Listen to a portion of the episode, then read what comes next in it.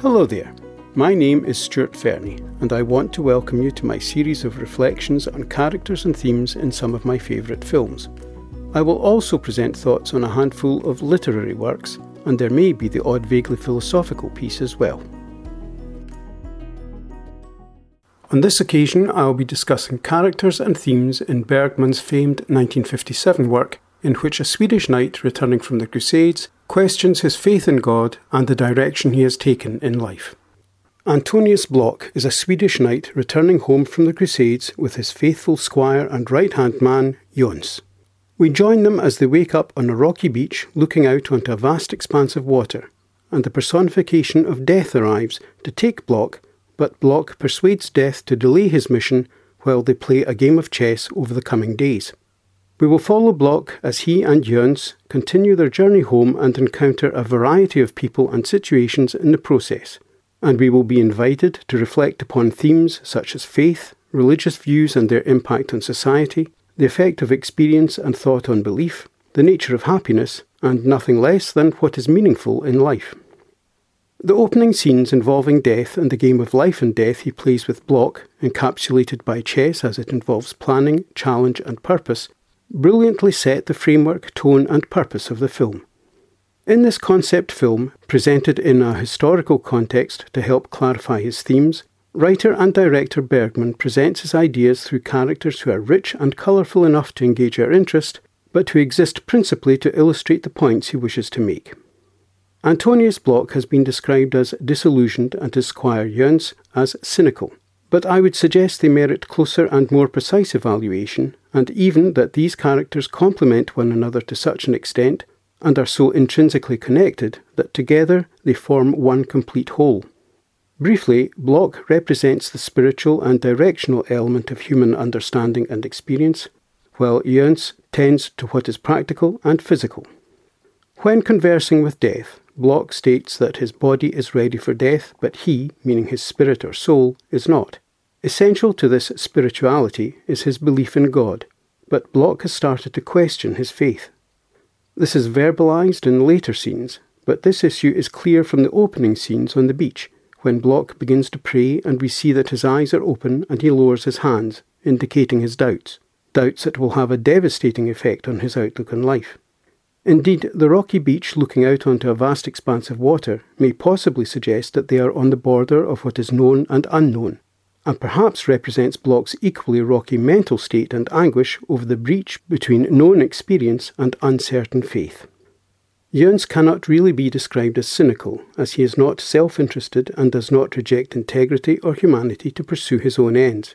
He may be disillusioned and disappointed by the conduct of some of his fellow men, but he applies standards of humanity and justice in his dealings with others, saving an apparently mute girl from rape and stopping the humiliation and abuse of Yuff, an actor of whom we will hear more shortly. It is essential to note that Jöns does not require biblical or ecclesiastical authority for his actions. He applies a moral code based on humanity and common sense, but Block seeks more. He seeks the assurance and validation of a higher authority, that of God, and the fact he has started to lose his faith in God's existence causes him real existential angst.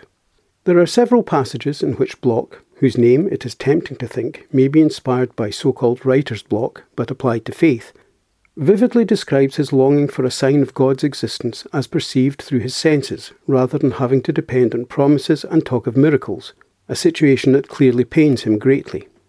His entire outlook is built upon belief, and he has devoted years of his life, abandoning his beloved wife in the process, to a cause whose whole validity he now questions.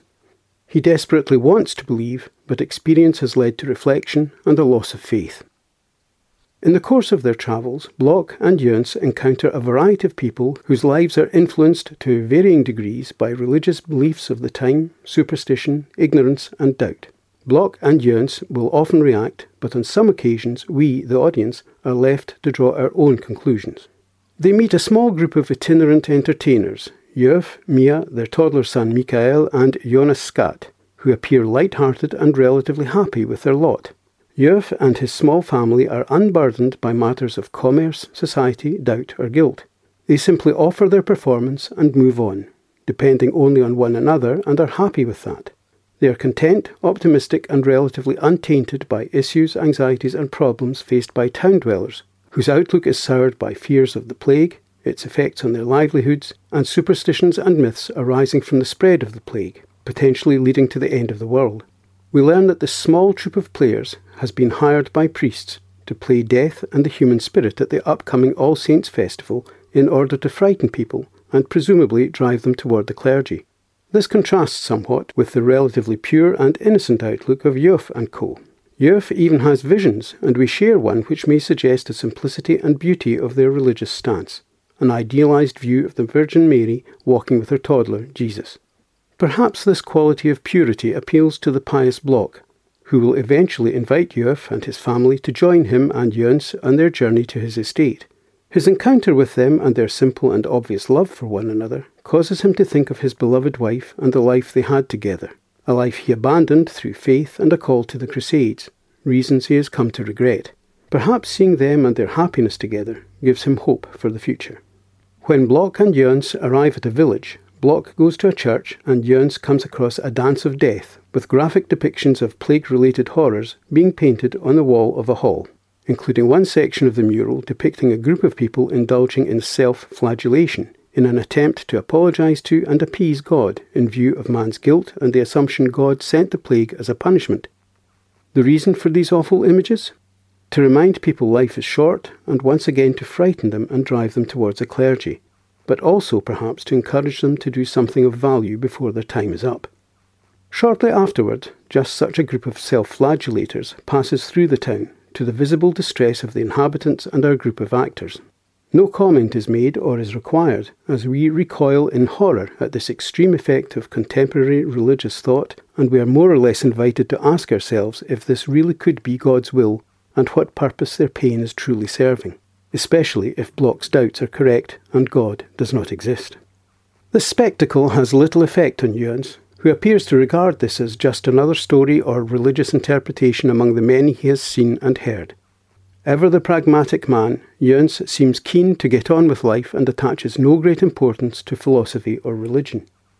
While Jöns investigated the dance of death, Block sought a church and makes his confession to a figure he takes to be a priest. This scene is essential to our understanding of Block, his issues, and his spiritual pain. He confirms his spiritual obsession and disillusion, describing his indifference to his fellow man, a quality overtaken by Jöns perhaps, his desire to believe in God and his overwhelming desire to gain knowledge of God through his senses rather than depend on nebulous faith, half-promises, and perceived miracles. This question has come to govern his life, and he goes so far as to suggest that without God's existence, life is nothing but a preposterous horror filled with nothingness, and that God may only be an idol built around our fear of nothingness. Clearly, he fears his time on earth may have served no good purpose. Upon realising he has made his confession to Death, who remains keen to fulfil his stated mission, Block asks for a respite so he may try to produce at least one meaningful act before he leaves. On leaving the church, Block encounters a girl in stocks who is condemned to be burned at the stake for consorting with the devil, the consequence of fear, ignorance, assumption and resultant superstition of the time. Block is keen to speak to her as, having failed to make progress with God, he seeks answers from one who apparently has knowledge of the devil. Eventually, after a further encounter with the girl when she is about to be burned, Block will come to the conclusion the devil is a figment of imagination, confirming and redoubling his anxiety about life and its meaning. At one point, Jöns seeks fresh water in a hamlet and comes across an unscrupulous chap who steals from corpses and is about to rape a girl, advising her not to bother screaming as there is no one and no God to hear her. Jöns recognises the man as Raval, a former monk who persuaded Block to pursue his honourable mission to the Holy Land. However, Raval has clearly not just lost his faith in God, but has lost all sense of morality and common decency as a result. He has become a common thief and a villain. Jöns saves the girl and threatens Raval, displaying a code of honour and decency based on humanity and showing he is not necessarily dependent on God or his existence for direction and validation. Interestingly, Jöns makes advances towards the girl, but accepts her rejection, suggesting that in any case he is tired of mere physical love, which he finds dry and perhaps lacking, Jöns, rather like Block, is apparently seeking something of greater depth and perhaps more spiritual. Jöns goes on to apply a form of moral blackmail, suggesting the girl owes him her life and should accompany him as his housekeeper, an offer she reluctantly accepts and which perhaps illustrates the spirit of feudal servitude and personal bondage which appertained in medieval times. In a tavern we meet several townsfolk whose conversation and anxieties reflect attitudes and thought of the time. They discuss the practical effects of the plague on their businesses and mix this with dubious religious views and superstition, all augmenting fear and apprehension and encouraging them to reach false conclusions due to ignorance and a desire to understand and find a solution. In this atmosphere of fear and insecurity, Raval tries to sell a bracelet he stole from a corpse to Yuff and eventually stirs trouble for him, inciting the gathered group to humiliate Yuff and perhaps do him real harm. In a tactic used elsewhere in history, Raval attempts to deflect attention from himself onto an innocent outsider, and his efforts are well received by the crowd, who may regard this situation as a means of relieving their own anxiety and forgetting their own problems and pain by promoting pain and problems for others. This pack mentality, initiated and led by the villainous Raval, is brought to an abrupt halt by the arrival of Jöns, who applies his standard of humanity and fairness and marks Raval as a villain, as he warned him he would do if he saw him again. As they make their way through the woods, using his visionary gift, Jöf manages to see Block playing chess with Death, and leaves the group quite furtively with Mia and little Mikael, while Block distracts Death's attention. Block has thus fulfilled his desire to complete a meaningful act before his own death. It would seem, then, that in the face of a godless and meaningless existence, substance and meaning are lent to life if one does something to help others.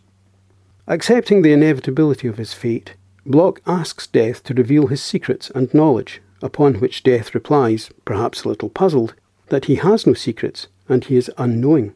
There is no knowledge or understanding to impart.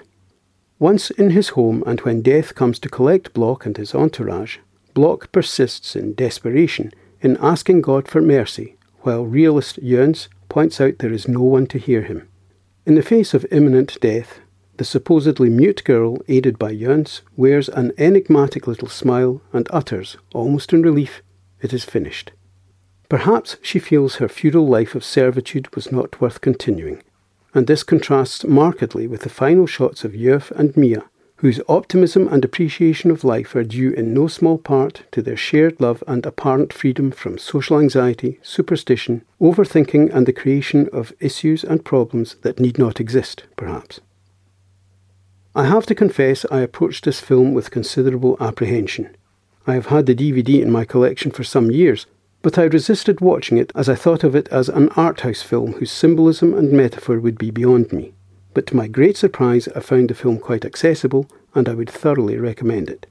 I found the direction and intelligent, literate script richly thought-provoking and rewarding, while the performances were uniformly engaging and at times touching. My thanks for taking the time to listen to this podcast. I hope you found it of some value. Please join me again soon for a discussion of more films and books.